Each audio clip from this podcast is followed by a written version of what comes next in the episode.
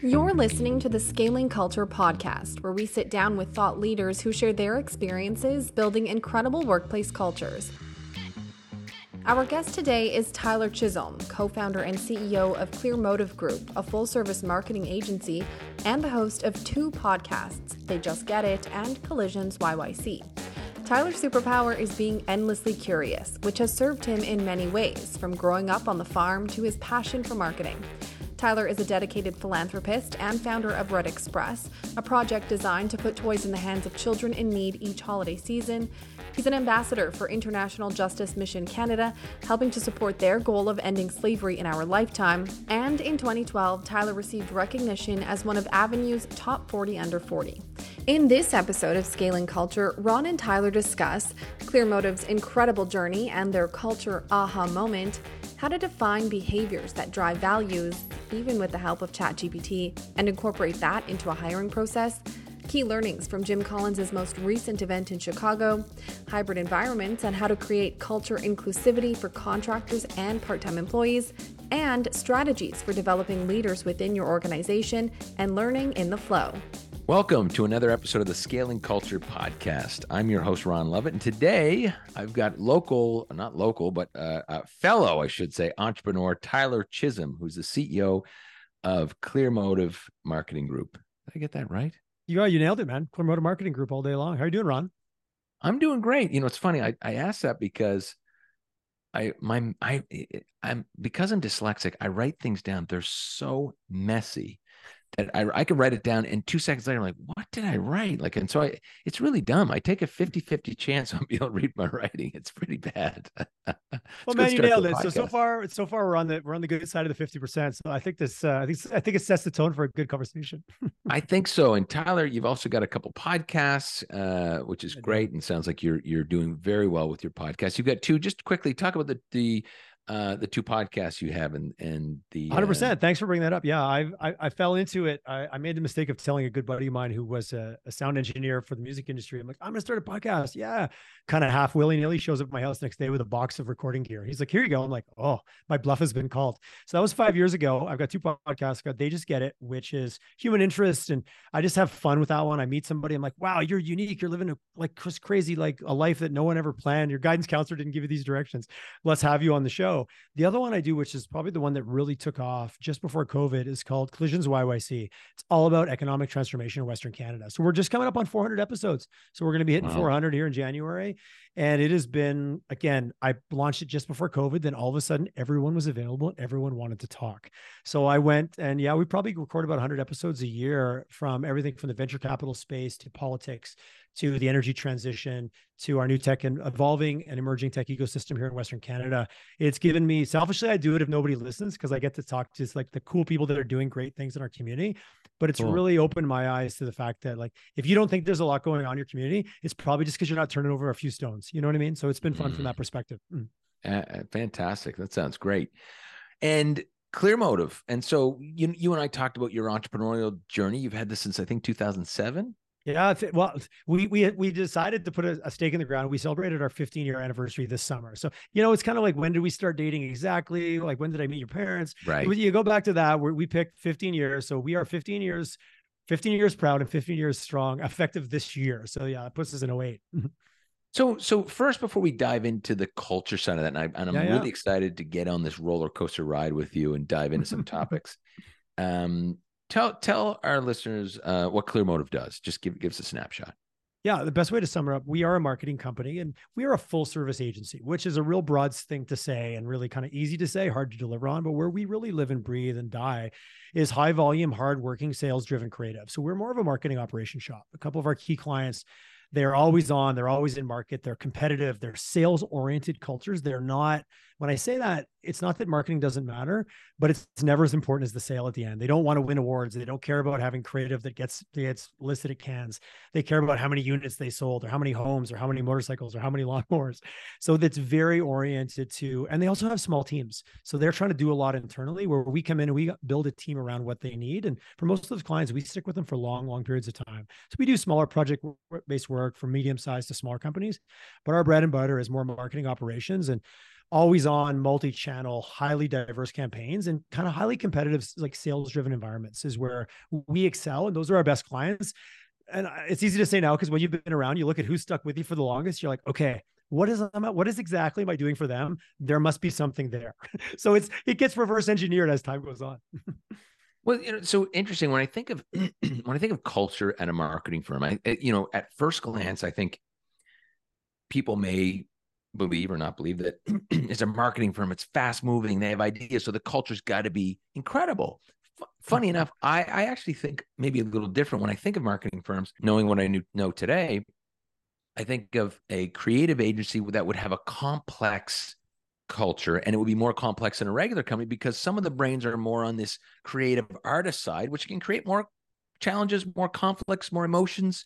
Am I right or wrong? And and let's get into you know where you were and and when culture even got on your radar. Well, you just described um, my business partner and I. so I own this business 50 50. My long term business partner, Chad Croker. We joke we have a business marriage. We've been married for many, many years and gone through those tribulations. But Chad comes from the creative side. I come from the operation side. So our business has always been anchored in the wow process that sounds neat. I'm like wow how did you even come up with that idea? Can we can we create a process for that? So that's been the dna of our culture right out of the get-go and that was the formula that i think why it's worked as well as it had because we've always had these two schools of thought but because of our shared values and how we met in the middle we were able to move forward when maybe we both thought the other one was a bit nuts. For for thinking of the world the way they did which is going to be different than the way you do. So that's been a root of our and when you're when you're young and you're six, eight people and you're just running as fast as you can, it kind of just gets blended together into a state of to a state of chaos. But the risk of burnout and the risk of really grinding people into the ground in the agency world is really high. Not only because the volume of work, but because what you said, there's a lot, there's a constant tug of war between creativity, for the lack of a better way to describe it, and process and actually running a sound, scalable business. It's a tough balance, and I right. We've got it a little more figured out now, but I'll never want to say it's. I don't ever want to say figured out. Period. Yeah, of course. But There's it's no taking a while. But, but no. But let's go back, Tyler. Let's go back to when you and your partner were just like, Houston, we have a problem. You know, I've had those moments. I'm sure you have. We talked briefly about this. When was Houston? We have a problem. This isn't working. We've got so and so behaves that way. So and so behaves that way. There's misalignment. What, what was the first like? Ah, we, this is a. We don't even. We we weren't even thinking about this side of our business. It's time to think about it. Was did you have that moment? We 100% did. I would say it was at the end of 2011, the beginning of 2012, when we won uh, agency of record for Honda Canada. So we were one of four. We were the underdog. We were nine people at that time. I think the next closest agency to us was 100 people, just for scale. And like yep. head count is a number that makes sense. And we kind of had no business winning that account at the time from our ability to operate, but we really knew the product. We were really connected to the customer. So we were the right agency because of our connection to who they were selling to and what what they were selling. But we went from nine people to 20 people in about three months, and literally everything blew up. We had no systems. We hired incorrectly. We hired, oh, you can do the job. Great. We'll hire you. Three quarters of the hires were the wrong fit culturally because we really hadn't identified what we were hiring against. So that was probably the year that just because we started driving faster on in the car that we were in from the metaphor perspective, everything started to shake and vibrate and a wheel came off. And we were able to hold on to the business because we just kept leaning in and kind of almost brute force and hanging on by your fingernails. But our culture, our culture not only imploded because we hired quote unquote the wrong people because we didn't know who we were actually trying to hire. We didn't have a model. So Tyler, against. I just want to I just want to clarify. So it sounds like at that point you didn't have here's our behaviors, here's our core values. That wasn't. It was just hey, it's just nine of us. We get along we, yes. well. We doubled and we're in trouble now. Sorry. Okay. Yeah. Uh, uh, no, 100. So please, yeah, please jump in. I can go, I can rail this story off. So don't be it. Don't hesitate. And absolutely, we had never taken the time. Oh, you know, we identified our values as, you know, creativity and intention. And they were very fun, fluffy words that were great and look good on the wall of a marketing agency, but we really didn't know what they meant or we didn't know how to make them and we still didn't even know at the time we just knew it wasn't working and it was becoming it wasn't fun to work there anymore and as a leader slash right. owner when you don't like working at your own company that's a tough day and i think many people listening can probably relate to that one but you know it's interesting because and i was talking to a founder about this yesterday you know it goes from tough day to tough month then you have a problem right like it's like we all have tough days tough week oh is this a problem tough two weeks starting to become a problem tough month yeah. problem right especially when it comes to people and so, so what did you guys do? What you, you, you know, you, you, a wheel fell off, you kept the customer. Eh, that was kind of maybe the end, but walk us through the the challenges? Had what was the first step in like, okay, you know, we've got a problem here. I think the first thing we, fo- we, what we focused on first was workflow. If we're not setting people up to feel that they can get accomplished during their day, that you know, and we've adopted this later in life, but the the be easy dot dot dot be easy to find the files, be easy to collaborate, be easy to know what you're working on next. So we focus very much on workflow first because everything was kind of broken and fraying at the seams from HR to finance to just how we got projects managed. My belief at the time was if we're not if I'm going to focus on culture and everything to be awesome over here, but the minute they turn to do their work, everything they do frustrates them, that's not going to work for me. So we focus very heavily on like, let's operationalize for a company that was 50 people. Let's build the infrastructure around that while simultaneously starting to really talk about who we are and what we care about, not only in terms of what we deliver to our clients, but in terms of how we interact with each other. But we went workflow first because my so, belief is that no one cares about pizza after work if your whole day was crappy and the next day was also going to be crappy because of your the workflow. Mm. That's really interesting. So I was uh, I attended not too long ago a Jim Collins event in Chicago. Oh, nice. Okay. Mm. He did a one day workshop. I love his work. I mean, I, I just you know our, our, entire team believes in what he does we love the flywheel we actually just worked on the hedgehog concept which we hadn't really solidified okay. but one of his concepts which it sounds like you know and and there's no right or wrong, wrong there's just concepts but he always talks about the who and then what so you get the who in first and then what is the who going to do so that's right people in the right seats and then then it's yeah, more important to figure out what bus. these people are going to do that's right and it sounds like you actually went a little bit to the what. Let's figure out these systems because no matter who we hire, they're just going to have so much heartburn. They're going to leave here, right? Is that what you're saying? To a certain extent. And you can't land, it's hard to land the plane to change the engines, right? That's, that one's been around forever. We had to change the engines while the plane was flying because we also had a new client that said, "Oh, you're going to do X amount of work," and then is what the pitch was and what we staffed for, and then they doubled it. So there was no parking it. so we need to get the work done. Back to holding on to the client because if you lose the client in our business and most businesses, the whole party gets to be over. That's that's who turns Got the lights on, right? When the culture when the client leaves, we had the client that was like, "We have more work. Oh, we, this is great. We haven't had an agency of record before. We want to give you more. Give you more." So for us, we needed the people because we needed to get the work done because we actually had more work than we had people. So we focused on workflow, I think was at the time, again, I look back on it and oh, it's so clear. At the time that made sense because there was a degree of survival of if we mess right. this up, we don't get to do a redo on this. Right. Mm. No, and now I get it. So that you you're you had to figure out the what because the client, if they had to figure out that you didn't have the what, you're in trouble, right? A hundred percent. Oh yes, and that's you know in our world, it's on time, on task, on budget. Clients care about all those three things in a different order.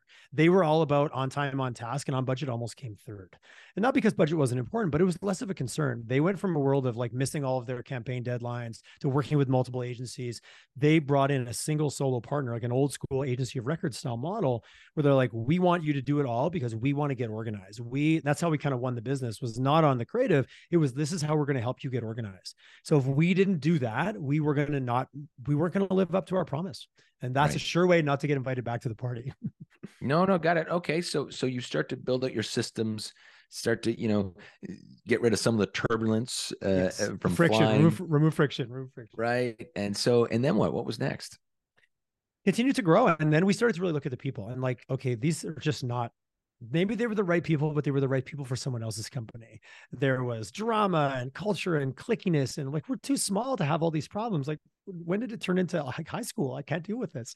So we started to really then identify, and we brought in some HR, uh, some HR support from the outside. At a 20 person company, you don't have a whole team of HR people, but I knew someone who was a very senior in the HR play in the HR space and say, okay, let's just start looking at how we're going to start mapping out not only what roles we need in the future, but how do we start to look? And we've got a bunch of iterations around it, but something that really landed for me years ago when it comes to values, and I'll just camp out on that for a second was a value has to have a viable alternative to be to, to be of worth to the organization. And we wrestled with that for a long time. And, and what does that mean, Tyler? Can you explain that? Trustworthy isn't a viable choice because being untrustworthy, you shouldn't be in business. Mm. You know, being uh, innovative first of all, what does that even mean as on a values? But you could be on like there's lots in businesses like, well, I don't really want you to be innovative. I, I need you to be actually pretty solid and pretty consistent. I need you to do my accounting in a certain way. And certain things that had to be viable as an alternative were something you had to use to filter your values. Then quickly after that, we ran into another concept was observable behaviors. And we said, okay, I think this makes sense for us. We're very practical, very hands-on. And we said i don't want i want values that are going to be so easily recognizable based on how someone acts that we don't actually even have to define it. And this was over a couple year period of time of like some kicks at the cans and some iterations and we've now had the same values probably like the last five years five six years and i'll be accountable be helpful be resourceful speak up and be curious to learn. And we purposely did not define them beyond just the words and we went and we first rolled them out to the team. We had them say back to us what we what they thought they meant. And now we've now got team members that will be well you know i actually could have been i could have been more resourceful in that situation. We do like a post-mortem or a lesson learned and we started focusing on that and all of a sudden it just started to make sense for our organization and people really started to grab onto it. Mm. so tyler let me go back because there's two things that you said that i was curious about. One is um you had mentioned putting that stuff together at that period of time what happened? Was it clear as day that there was a misalignment with you know 30 40 50% of the team? And what happened to them? Did they exit? Did they get in line? Because it's hard to get people to change behaviors right? And so what happened? Um i would say very few quote unquote the ones that got in line were already were already in line to start with. Like and when i say that you know when you don't have values doesn't mean you don't know who's not a fit right? There was people that were just acting in a certain way that were like wow that is just like it was taking up so much time. It was eating up resources. It was causing drama. It was distracting from the work. It was leaving some people feeling beat up at work because someone was just ragging on them all the time. Even without a set of values there was you know i don't want to uh, go to kumbaya with it but there's a certain point where this just isn't working. This is just isn't good human behavior uh, in in in in the sense that it was alienating individuals and also really destroying our ability to deliver client right. quality work to our client. Did, did they leave, Tyler? Did you? Did some you of them? Some ways? of them left on their own. Some of them it was my idea. Some of them we paid them to right. leave. Others chose to leave on their own. But I right. would say most of the ones that were quote unquote not the right fit. I want to use the right words here. Like, oh, there was wasn't there was anything wrong with them. They just weren't the right fit yep. for us. Yep. So they had to get the f out and uh, as quick as humanly possible. So we exited some, and we've gone through a couple waves of that. Probably two or three waves of that over the last kind of eight years. If you think about mm-hmm. as the company's evolved and getting into COVID was a whole nother bag of tricks, which I'm sure we'll get into. And so I was curious, the second part when you said we didn't define these words accountability.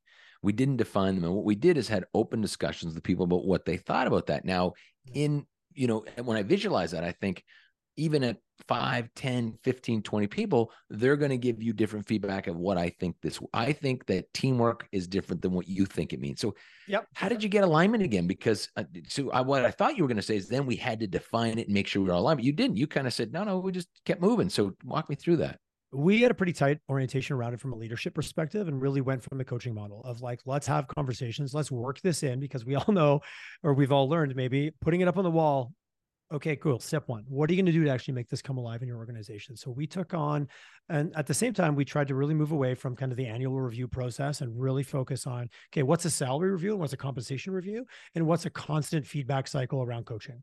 And how do we make sure that when we're coaching with an individual, having a conversation, we're having open dialogue around this? So to say we didn't define it is a bit is a bit brazen, we as a leadership team defined it amongst ourselves and everyone there was accountable to somebody on the team. So we were we used a coaching model of kind of conversational style of bringing it up consistently and using real life examples on projects where things went really well where things went off the rails like kind of a lessons learned approach using those five pillars to really kind of give it meaning and create a little bit of a shared. So we did define it. It just wasn't that okay it's defined and now we're going to sail away from it. It was brought into a more of a coaching model and how do we keep this top of mind as as, as regularly as possible. And that's where and, i know, think the work never ends there right? Absolutely i think people miss that as the the power or importance of bringing those values or behaviors to life that that all of a sudden it goes from me against you or me versus you and creating tension about what i was pissed off of yesterday to us hmm. having a discussion or me coaching or leading you around a discussion about our values and it's just way less personal. It's about the company has these values and behaviors which it expects. Let's talk about uh, you know how yesterday how you were aligned or misaligned. It just makes those conversations so much easier. You don't have to be a, totally a professional coach, you know. And I think most people don't understand that piece of it. What are your thoughts? Um, I completely agree. I love the concept of like, hey, I'm not here to talk about you. I'm here to talk about the thing. I'm literally placing a cup on. I've used this visualization so many times. Let's talk about this thing, which maybe is the project or what went off the rails. And something else we did was a high degree of personal accountability of like, hey, you know what? I wasn't as resourceful as I could have been and getting back to you on that. So I'm going to call that and I'll make do better next time. So we took on uh a leading by example, which isn't the best way. It's the only way from a leadership team perspective, even with each other, where it wasn't for me to say you weren't accountable. Let's start with calling myself out, where it's like, ah, you know what? I didn't speak up and I should have. Like I saw that kind of going off the rails. I was busy. I just didn't bother. And if I would have said something yesterday, we wouldn't have got here a week from now. We, the leading by example portion, we started to do that with each other. And having a leadership team that really gelled with a high degree of trust and vulnerability allowed us to get a lot better at that with each other and then demonstrate that behavior to the rest of the organization. Got it. Because that, that was my next question. So, how did your behavior change? But it sounds like you were extremely focused on self accountability and vulnerability, right? A hundred percent. And we did some, if I look at about probably 2019 before COVID, as a leadership team, we brought in an external coach. Actually, was one of the coaches that really coached, that really gave us the insight of like, start with observable behaviors. He'd done some work at IBM years ago and they'd had some really interesting research of when all of a sudden it was observable, this I did or I didn't started to slowly disappear. Uh, back to your point about, well, was I this or was I that? So we did a little bit of 360 work as well as a leadership team to really give each other feedback. And a lot of it showed up where we were not opening the kimono where we weren't being as vulnerable with each other. So we did some pre-work. It just didn't happen overnight. Oh, we're magically going to become more vulnerable right. tomorrow. We did some work to get there. No question. That's good. And I think that's that's critical. You know, I think there's a lot of companies that get this wrong that bring in external HR resources or consultants to try to execute, they don't change their behavior. There's no look in the mirror moment, which is detrimental. it's like this is all smoke and mirrors at that point, right? So it's hard to have someone do this to you or for you. You know what I mean? You've got yeah. to be an active participant in, in, in, in, yep. in all this. And I do think, and I come back to this all the time, at the end of the day, you know, we've got individuals that if you've got a group of people that are that pursue a degree of self-awareness personal accountability like hey what role did i play in this? versus like ron i can't believe you did that to me and made me feel this way. Mm, that's a tough one and i do think that most leadership development at any level is personal development first to become the better leader second however that shows up right? Mm-hmm. yeah. Yeah makes sense and you know this is probably harsh but i, I think that there's a lot of times when because i see a few things right uh, two things in particular one, when a company or founder founders agree to these principles, uh, behaviors, values, once they're executed, they have coworkers, employees that all of a sudden have been around for a long time that that are misaligned, and then they retract or try to do some hybrid. You you are accountable to this, but not you, and it's a mess. And so they retract. They can't keep moving forward. They don't have the courage in some cases. And then the other thing I see, um, which I think it's a if your job as CEO is to make the best decisions for the company, and you've made a decision that culture is important by design versus default, and to build a foundation of values that you then have to adhere to, and you can't, you should step down. I just think you should mm-hmm. step down. You're the wrong leader because you can't outsource that. Some people don't like hearing this. This is true. You should, if you can't get there, it doesn't mean you can't work to get there, but if you can't get there and you don't want to put in the work, you should step down and hire a professional leader that is coming in align with those values. Thoughts am I too harsh? I love it. I had someone say to me the other day, you know, you know, you know what good corporate values do? Keep the company from becoming the sociopath that it probably is. I'm like, wow, that is a powerful statement. I'd never heard that before. You know, it a sociopathic company fires people when it needs to. It needs to protect itself. It has no emotion. You've got to bring those values in. So it isn't the, the out of control sociopath. I thought it was just a right. funny, like, yeah, and if you can't get out of the own way, and if you actually get that 360, and I got a little bit of that feedback at one time, like where I was becoming the problem, I had two choices. I love what you say: either get on the train or get off. yeah. And and and and and that can be a tough one, especially when you get into founders. A professional leader is one thing. A founder and my baby and all that kind of stuff gets messy real quick. Mm. Yeah, I, I would agree. Yeah, uh, you know, I, I I think of my own leadership or, or journey, I should say, as like Ron 1.0 and then Ron 2.0 and there's probably a 3.0 coming you know and so it's it's it's I journey. hope so Ron. I hope so. I don't know you that well but but any any leader that I know if I look I just had a big milestone. I just turned 50 recently which is a which is a funny milestone because it's everyone asks you that oh I look back and I was like well, what advice would you give yourself? I'm like I wouldn't have taken it anyways I, right. I had I was doing my thing and I had a little bit of this and lack of vulnerability and maybe a lack of self-awareness not a maybe a lack of self-awareness I was 30 my first like leadership management roles I thought being a leader was putting those motivational posters on the wall. That's not what it is, Ron. Absolutely. You're, so you're you know, right. if you're if you're not learning, it's oh man, I don't know. I, I you're doing a disservice. And you're you're holding the you're holding yourself and your company back. Mm-hmm. Absolutely, absolutely. So, you know, I think back to that time that you were in, and we're going to go back in time again. Sure. And I think to when I was in the same time with my security company. And, and I remember that the next challenge for me was we had finally developed these behaviors and clarified them. We were aligned fine, but then we didn't hire for, and that was a big mistake. we Ah, onboarded for. Did you run into that? yeah well of course because if we if i said no we didn't that means every hire would have been bang on and that was not the case we well, let me ask you this, Tyler. Did you put a strategy? Did you did you beat me at the game? Because I, I missed it. I didn't think of screen for the attributes which drive these behaviors. I was just like, no, we on we have an onboarding program, which is Tyler, welcome to the team, team driven Yeah. and blah blah blah blah blah. And we're like forcing this down your throat. And you're like, yeah, sounds great. That's not who I am. I'm not aligned. And that would come out in some version later on. Did you have a strategy then? Did you did you you know because back then for me, I guess when I did that, it was 2011 ish. I don't know, maybe around Yeah. the same time as you. You know, yeah i was And gonna say didn't have a probably similar yeah. No wait yes and no. We talked we talked about it. It wasn't it wasn't disciplined. It wasn't structured. It was still a little bit more ad hoc. It was still relying on the individual that was doing the recruiting to just quote unquote be good at that and be able to you know a little be a bit of a psychologist mind reader uh, fortune teller like those types of things. It's got a lot more structured over the years. Our onboarding has got a lot better especially we've moved we're a full work from anywhere model. So our onboarding is mission critical it always was but you could feel like you could get away with stuff when you'd bump into them in the office but now that's not that's a non-negotiable it still could be better. Like I, I, I'd love to tell you it's perfect, but it's it's it's absolutely not. At first, it was very ad hoc and was very relying on the skills of the individual that was doing the majority of the hiring, and she's still in Right. that, in that role. So she's gotten more refined at it. And I think even the last three years through going to remote, we've gotten much better at like keep it top of mind, keep it top of mind in every aspect of the business, and that's improved since going remote because we knew we knew it was a make or break for us.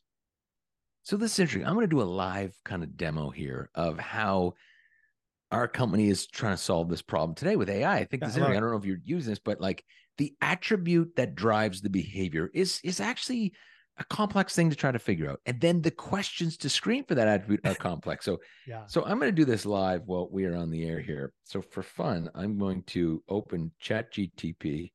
Here we go, just for fun here. What is the attribute that would drive innovation? Curiosity is often seen as a key attribute that drives innovation. It leads to asking questions, seeking new solutions, and imagining possibilities beyond the status quo. Being open to new experiences So I'm cutting it off because it's Mm. probably going to go on forever, but I'm going to do this now. Now, watch this. What are some unique questions I could use in an interview to screen a candidate for curiosity? you could ask Can you tell me about a time when you went beyond the brief to solve a problem? Or how do you stay updated or learn within your field? These questions can reveal if a candidate is naturally inquisitive and proactive about learning. Have you had a chance to interview someone where No, I haven't. Leave me alone. So, Yeah, that was fun. That was awesome. Well so, done. so AI, I mean, we use this now to build what are the attributes for behaviors. And this is stuff that we used to have eight of us around a board table, at whiteboard, I should say, trying to figure this out, debating if it was curiosity or not, or is it? I mean, and, and look, I'm not saying that this is 100% accurate all the time, but I will tell you, it guides the process. You can now finally for companies can use AI in this process to get out in front of a big challenge that we think about. We don't have the time, it's on our expertise. And so it's fantastic. So highly recommend uh, to use that. We're using it at all levels of the business. It's it's interesting.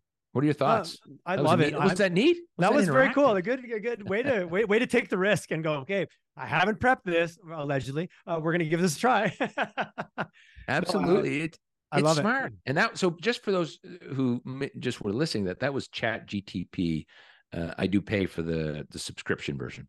Nice, yeah. As, as as do I. I haven't really started using the audio. I use we use it quite a bit in our organization. We have certain individuals. We're still at a point where the individuals that are comfortable with it are using it more. The individuals that are still like, "Mm, I'm not sure, are using it a little bit less. We haven't mandated across our organization. Like our copywriting teams obviously use it. Our strategy team, some of our operations team. Uh, keep floating. They'll be like, oh, I'm not sure how to solve this. I'm like, well, let's do it right now. And I'll literally pull it up and almost do exactly what you just did. I love the way you used it that way. Cause like you said, it might not be perfect, but if it gets you 80% there, the time saving is, well, it's, it's insane actually. Hundred percent. And then we've gone as far as to use that for some of our team members. And then, you know, you, if those uh, who are listening do like an A, B, C ranking, C's are individuals that you wouldn't rehire, B's are your steady uh, eddies and A's you can't live without. We then test that, you know, and we have it scored. And so we've used those questions as multiple choice. These are for more frontline roles for our business. Um, yep. but it's it it actually showed up really well, and it's been scoring quite. We're in the strike zone. I'll say that. I was really uh really encouraged. Anything that can give you an up or give you an yes. advantage in a recruiting environment, because again, back to the fact we're not mind readers. I'm not a psychologist, nor do I have time to be in those environments. Mm-hmm. And I, I think that this is one of the most difficult things. I think of my journey and and we tried to you know just kind of be thoughtful about how to answer those questions before mm-hmm. and i talked about in my book you know scaling culture and AI was not a thing in 2022 when that came out or 2021. Well, it's, it's, it's a one year anniversary, like right now, isn't it? Where Chat GPT kind of hit the market, like end of November. I, mm-hmm. I think so, and and and then yeah. I'm just a, lot, like, a lot's happened in a year, Ron. A hundred percent, actually, yeah. Mm. you can hack the system. I think that this this tool can be used to really help companies for that final like okay great that we have these values but what are the attributes and how do you screen for those things? You know and some of it is uh, common sense but there's a lot of debate and a lot of gray in there. And so the guidance that uh, can be provided i think is just incredibly helpful. So well, you know the, i wish value, i had it back then. the value for a company who's also a little bit smaller and doesn't have an HR team. And doesn't have a complex or a, or a, or a, or a fully baked or sussed out hiring or recruiting process where these questions have been preordained and and been built out or had brought in a team to build their whole hiring model that's the majority of companies like those are the few and far betweens a lot of it is the small to medium size that are struggling where they maybe only need to do half a dozen hires a year and they need to be the right ones and a 50 Absolutely. 50 success rate that that can really damage because we all know recruiting is an arduous process mm. you know I, I don't know about you but i've started to look at one thing i didn't look at um, way back when i was hiring is the risk to certain roles uh, and impact to getting it wrong. So, for instance, you know, there's that old saying, uh, hire slow, fire fast. Now, in some cases, I hire fast, fire fast. By the way, you just need to move. I think yeah. the world's moved a little different. So I think that that statement has been adjusted. But um, I don't know about you, Tom. I'm curious your thoughts. You know, if if very simply, if there's a senior leadership role we really take our time. There is like multiple interviews, your peers, who's reporting to you, they have to buy in lunch, dinner, breakfast, go out, mm. walk the beach, you know, like it's yep. all these different things because the risk, your influence to the culture is very high versus someone who might be coming in in a accounts payable role, doesn't have the influence, is more punching data, risk is lower. We bring the culture temperature down a little bit. Do you think about it like that? Or what are your thoughts in your strategies in, in culture hiring? We do. Our first our first and foremost is are they client facing or not? So our world is so heavily like ingrained into the relationship between us and the client. So if they're going to be client facing the risk there well it's a, it's literally a non-negotiable it's a non-negotiable risk. You know we've got some clients that were 12 years as their main agency. We got another client that's six years another client that's four or five. Like these are long-term relationships. And delivering the work is the table stakes. Your ability to interact and know them understand them cycle deal and and make them feel supported elevate them to be the to be the hero in their own organization because they work with you. Those are mission critical. If you're a behind the scenes designer that's going to be working with our team we can take a little bit more of the hire fast fire fast kind of approach. It's less risky and we also because we're small we include like whoever they're going to be working with or their main accountability we include them right away. We get them involved. Something we didn't do early on we kind of felt we knew best and then we they would inherit those people. We've changed that in the last few years and you get so much more buy-in now when that individual who's now responsible for their success actually got to take part in their hiring. And it sounds funny but we didn't do that earlier on. That was a mistake that we made for sure. Hmm. interesting. So let's go back to you know uh, the previous Tyler 2012. Hmm. so maybe that is 1.0 and and you've got great self-awareness. I applaud you for that, by the way. And and, and that is such a key. Thank you. Work, work, work, work in progress, my friend. But thank you. Thanks for noticing. We're all we're all a work in progress, man. Hell right, uh, man. Uh, so, so what was next? What was the big stumbling block? And then after that, let's open up to like, let's talk about what are we think our gaps are today in our culture. Let's have some fun. So, so what was your stumbling block after that? Uh, it was just the, the, the, pace and the change required, like how busy we were and how growth oriented um, the client was, and our opportunity to grow into in that market, and being able to do all this simultaneously. So always the, oh shit, if we only had time to work on the business, if we only had time to focus on this, Uh, but client work always came first. We were always client centric. And I would say that something that I've realized now more in hindsight, we were we were client centric first and employee centric second. And I think in the last few years, since COVID and since just reestablishing our relationship even with our own team, we've become a little bit more employee centric first, client second. And that's a very blurry line of like who comes first, who comes second. But I would say we always valued or always drove towards it's all about the work. It's all about the work. It's all about the work. Yeah, yeah, we'll work on the staff stuff. Yeah, we we care about you, but make sure you get the work done. And that definitely that frayed the edges. It really burned out some staff and it really took its toll on people. Clients loved it, but if you're burning out their favorite resource because they're working like there was a balance there and i think we struggled with that for quite a few years and it's easy to put I, my finger on it now but it meandered for sure mm. so how'd you fix it because i think of like a strategy around that but i'm curious what did you do or what are you guys doing today to find that balance i know it's never perfect but what's the strategy today the, the biggest strategy and i would say and i'm going to thank covid for it is we moved to a work remote model we work we have a work from anywhere model where our team feels so empowered now to do their work when they want to do it, where they want to do it from, without a commute, with the convenience of their own home. That single move drove this focus on wow, look how much better we're doing with our clients. Look at the quality of work because we're now working from home. Let's unpack that. What's actually going on here? What happened?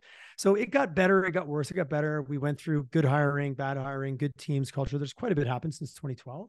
But if you go back to 2020, and the switch from home and then all of a sudden everything just started to get better went wait a second what's going on here like this should be this should be having the opposite effect but our team all of a sudden felt like oh god things are, it's easier now to perform at this organization and then we did everything we could to make it easy dot dot dot for them to do everything in their world and all of a sudden as a CEO I went oh shit well so that's what happens when you actually really put your team first. Huh. I read about it and I thought about it and I thought I was doing it, but I never really got it until it was thrown in my face. I'm being super vulnerable and transparent here about this because I got I got a kick in the ass and I went, wow, oh, okay. What if we actually double down on this sense of empowerment for our team? What could happen? And it's had nothing but a positive impact on our business.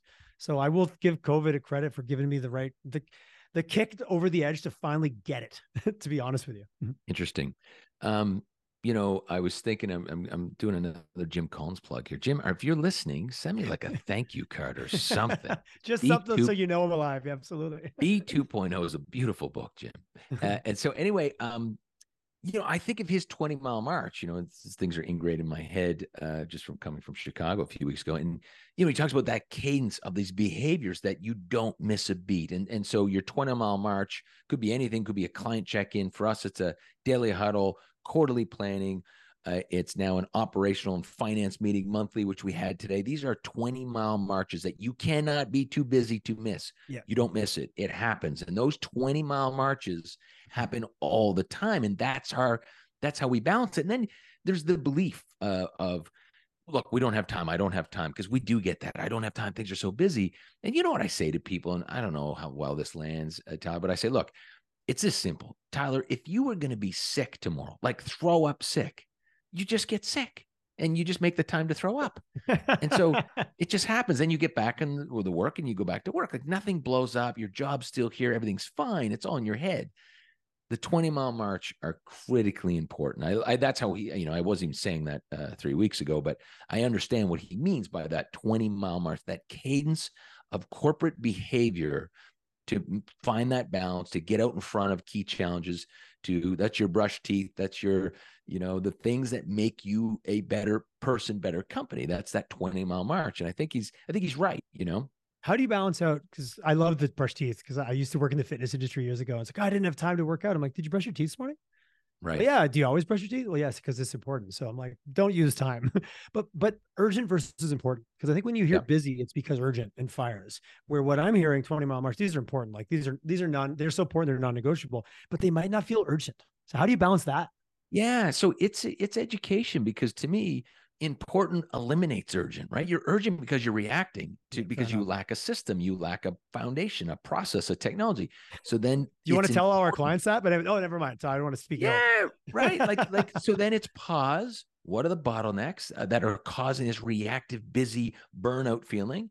S- get together quarterly and get into the important and then you run that process for the quarter whenever that's going to be if maybe that's a year yep. for some companies but so that that's it's really an education and a buy-in of what's in it for you as employee or whoever this is if you take time for important versus urgent and then of course you get in the meat of you know if you're going to do important you need to block out two hours a month two hours a week a half hour a week in your calendar with discipline to deal with important right and so there is that the, the, the, that expectation in some cases, right? But also structure, structuring it in a way that I like what you said. Like, what's in it for me? Like, what's the value? If I if I agree to this, participate in this agreement we have here, then I'm going to make time for these important things. Am I going to get a benefit out of it? And being disciplined of like, oh, we're booking a meeting just to book a meeting. Oh, that that gets really unimportant really quick, right? Mm. Totally, and it's because it's change management, it's buy-in, right? Mm-hmm. So, let's let's um let's open up a little bit. Um, I was just thinking as we were chatting, what what are what's something you're working on today, or do you want me to kick us off? I'm just thinking of like, where's my what's next for me uh culture wise you want me to kick us off and maybe you can kind of help me through something about sure ab- ab- absolutely i can play with it. We obviously went we went we went to work from home like everybody else during covid. We decided that we loved it so we decided to lean all in on it. So now we've got a work from anywhere model and we're still exploring it and it's so far it's working. I do call it a big experiment and we have no intention of changing it but what do we need to do? Because now we we streamlined down. We got rid of some some team members that weren't the right fit, or they self-selected that they really want to be back in the office. But now we've started hiring again, and we have gone from a model where we have as many contract like we've gone to less of a bit of an F, a smaller FTE model with a more of a contract model. So then how do we then work with those individuals that are as much as part of a team as someone who's a full-time employee because of the role they play and the value they so how do we make sure they feel included and are part of it? How do we make sure that our team members that are now living in Italy, living in just t- temporarily, we had a mat leave come back that she would have had to not come back. But we said, hey, no problem. If you're willing to do like these kind of hours, so it works with the rest of the team, let's do it. So we've had mat leaves come back where we would have lost a good employee because she just was going to be overseas with her husband, that kind of thing. How do we then now start to scale this? once it goes beyond the people that all signed up for the deal originally. And that's what we're exploring a little bit. And it's the tools, it's culture, it's onboarding, it's hiring. But we're kind of in the early days of the next phase of how this work from anywhere model actually grows. Yeah, I love that. I, I if you if you're open, I'd love to share some strategies that Please. we did during, yeah. you know, because we've been dealing this. You know, what you're talking about when I hear that is how do we solve the relationship problem, which is going to be lacking because it's very different when you walk to an office and Todd, you and I bump into each other and we're talking about the weekend and our kids and our pets and this and that. When you and I show up for the half hour Zoom or virtual meeting, that doesn't happen. Then we're done a half hour later. It's over. Like that's it. It's business gone, business gone, right? And so, you know, we were virtual before the pandemic uh, as well, and and but during the pandemic, it dropped off even more. And and what we, you know, what was staring us in the mirror is the lack of intentionality about relationship building. And so that's all we did. We kind of started saying, okay, we need to build this in be intentional and purposeful about it so what does that mean well everybody has relationship commitments every quarter so, Tyler, my commitment is to you. And we talk about what we're going to do. Are we going to Zoom and have lunch, a coffee, go for a walk? This is non-work related. Check in. How you doing? Tell me more about yourself. We, if we're not intentional about it, we lose. And so, yep. you know, we, you know, during the pandemic to stay connected, we did virtual board games. We had a virtual, you know, cocktail night or something, a lot of virtual coffees and lunches. And it was just about that quarterly 20 mile march on commitments and relationships. And everyone had to subscribe to that because the mm-hmm. intent was, you know, what's in it for you? Well, it's in it for you because your colleagues don't know you. They don't know how to pass the ball with you that well yet. And so that's and a problem because you haven't spent time on court together. Absolutely. no trust built. That's right. Yeah, yeah. You don't trust that I can catch the ball. You won't pass it to me. Right. And the trust is is built so much faster through a relationship than I slowly pass the ball, slowly pass the ball. The relationship builds at 10x faster, right? I couldn't agree more. We've uh, so my office manager about a year into the pandemic, I was like, oh, you know, I miss it. I used to chat with people, and because I'd go, I'd fly. We had a team in Toronto and team in Calgary. I'd fly to Toronto, take them all, take take them for coffees over a couple days, and she goes, Tyler, I'm, I don't like. Okay, so you're not in Toronto, but why can't you just take them for coffee now? And I'm like, you know what, Julie? Wow, thanks for pointing out the most obvious thing in the world to me. So I book quarterly coffees with all my staff, and we send them a coffee card right before as if I was going to take them for a coffee. And the fun, the part that I love about it, that lets me know it's landing, is about half of them now. As soon as it goes into the calendar, they send me a coffee card first because it's their turn to buy. Which that was not the intention, but I was like, oh, that's an indicator that this is working. That's and great. We also have an open policy. If you go for lunch with a coworker, there is no hesitation. Just submit the receipt. We don't care. Whatever it is, it doesn't matter. Submit. And because we had team like, oh, well, we went for lunch today just to meet up because we wanted to, like, let them kind of develop the path do you mind if we were, uh, you know, submit the receipt? We're like, absolutely. Like, don't even hesitate.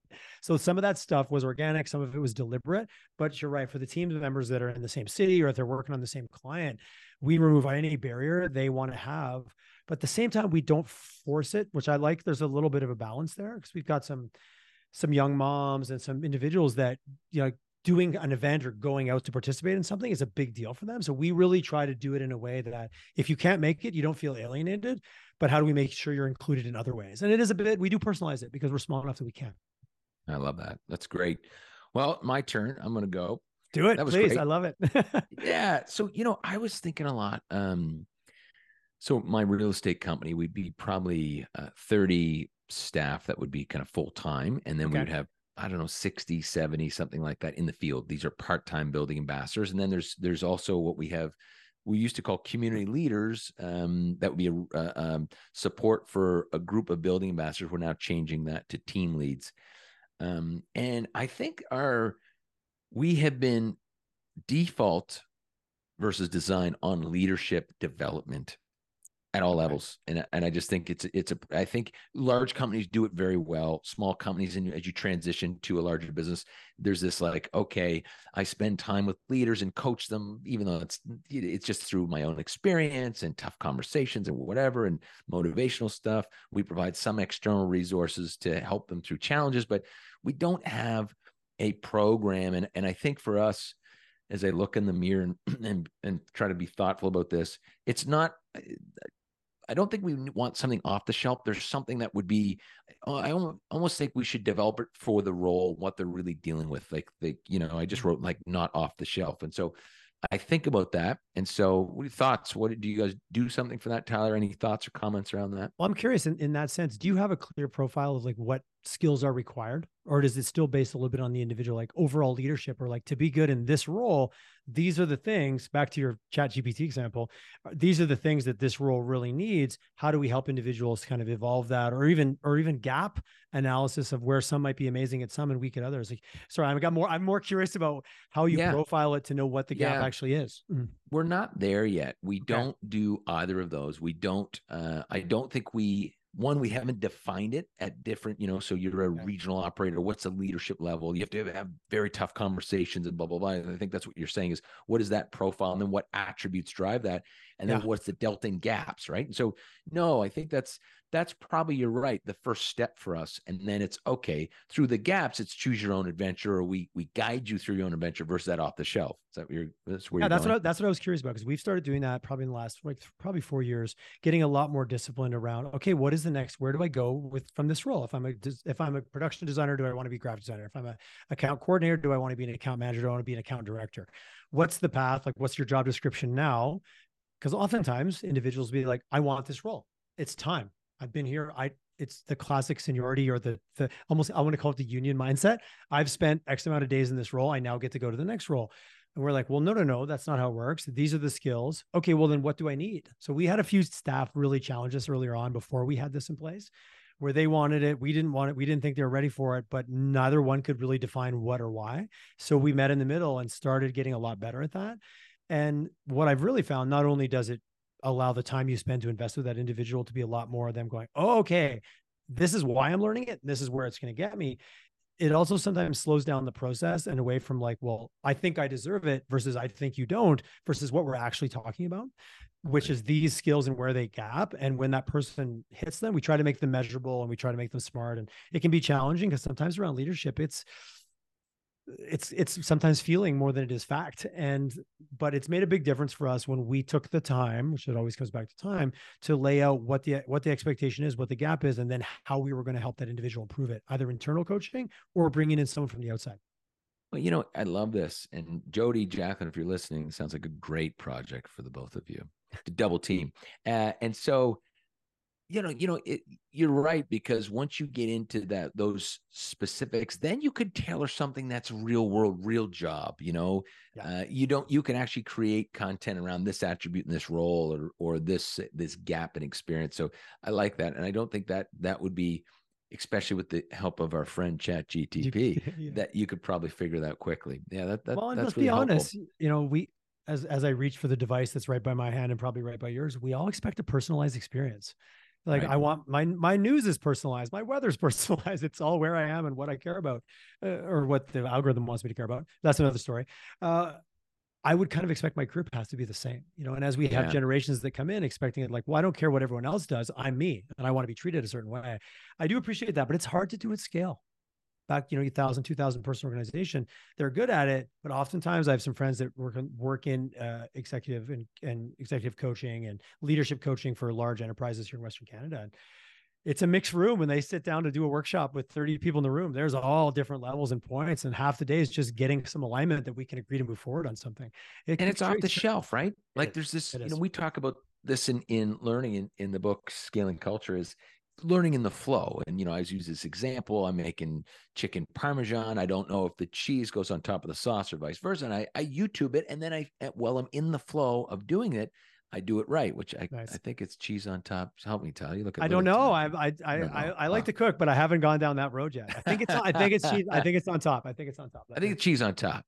No, yeah, I think it's cheese on chicken. Anyways, whatever it is, you're we'll, in the flow. We'll, we'll, fact check this after. we will fact check this. So we're saying the same thing as far as once someone's in the flow of work, and and I think about some of the leadership that we're developing in even though today it's ad hoc it's in the flow because it's ad hoc i've got this challenge and we we work through it and so it's most impactful and then to your point and question is it becomes challenging to scale that then a process that that would uh, really identify those things, show the gaps, and then and continue to work with someone in the flow of that job um, to really make that sticky. That that's great. Well, it's a lot. That's a lot more like a coaching structure than a educational program. To your point, mm. like which coaching there might be principles and concepts, but it's not really off the shelf if I'm actually getting you hear me, you listen, you observe, you give feedback, you give me strategies, you give me structures. Those might be structured. Those might be off the shelf. Some of the, I'm sure you know the coaches too. They like, oh, I have a I have a framework for that, or I have a way to think about it. But they're still pulling it off for you. Right. Versus today we're gonna all gonna learn this, and you're like, I don't care about that, and I don't think it's relevant to me. And I don't know about you, but uh, that's when I checked out in class. Ron. yeah, I'm the same. Tyler, look, this has been a fantastic conversation. I really like this. This was kind of totally off script, but but probably one of my uh, most enjoyable podcast. Thanks, man. I appreciate a long that. time. Yeah. So really enjoyed the discussion. Thanks for your openness, uh, awareness, thoughtfulness. Uh, love what you're doing, and uh, it sounds like you're having an incredible journey and continuing on the ride. No dull days, man. No dull days. If if you uh, if you want to be bored, this is not the this running a company is not the way to. If and if you do it with a sense of caring, commitment, and openness to really know your own blind spots, and then see how those are getting reflected back to you while you grow as a leader. You know, I had someone say the other day, it's you often feel like you're not the right leader for the company that you're that you're that you're with, and you bring someone in in that growth paradigm. You're often exactly where you need to be, and that growth is it's you. And I think that you know, as I've embraced that and wrestled with that over the years, that's what gets me excited. Even with a conversation like this, I'm leaving more jazzed up about the challenges of tomorrow. Not that oh, maybe I'm not. I'm the I am the right leader because I'm the one who's here, and it's up to me to figure it out.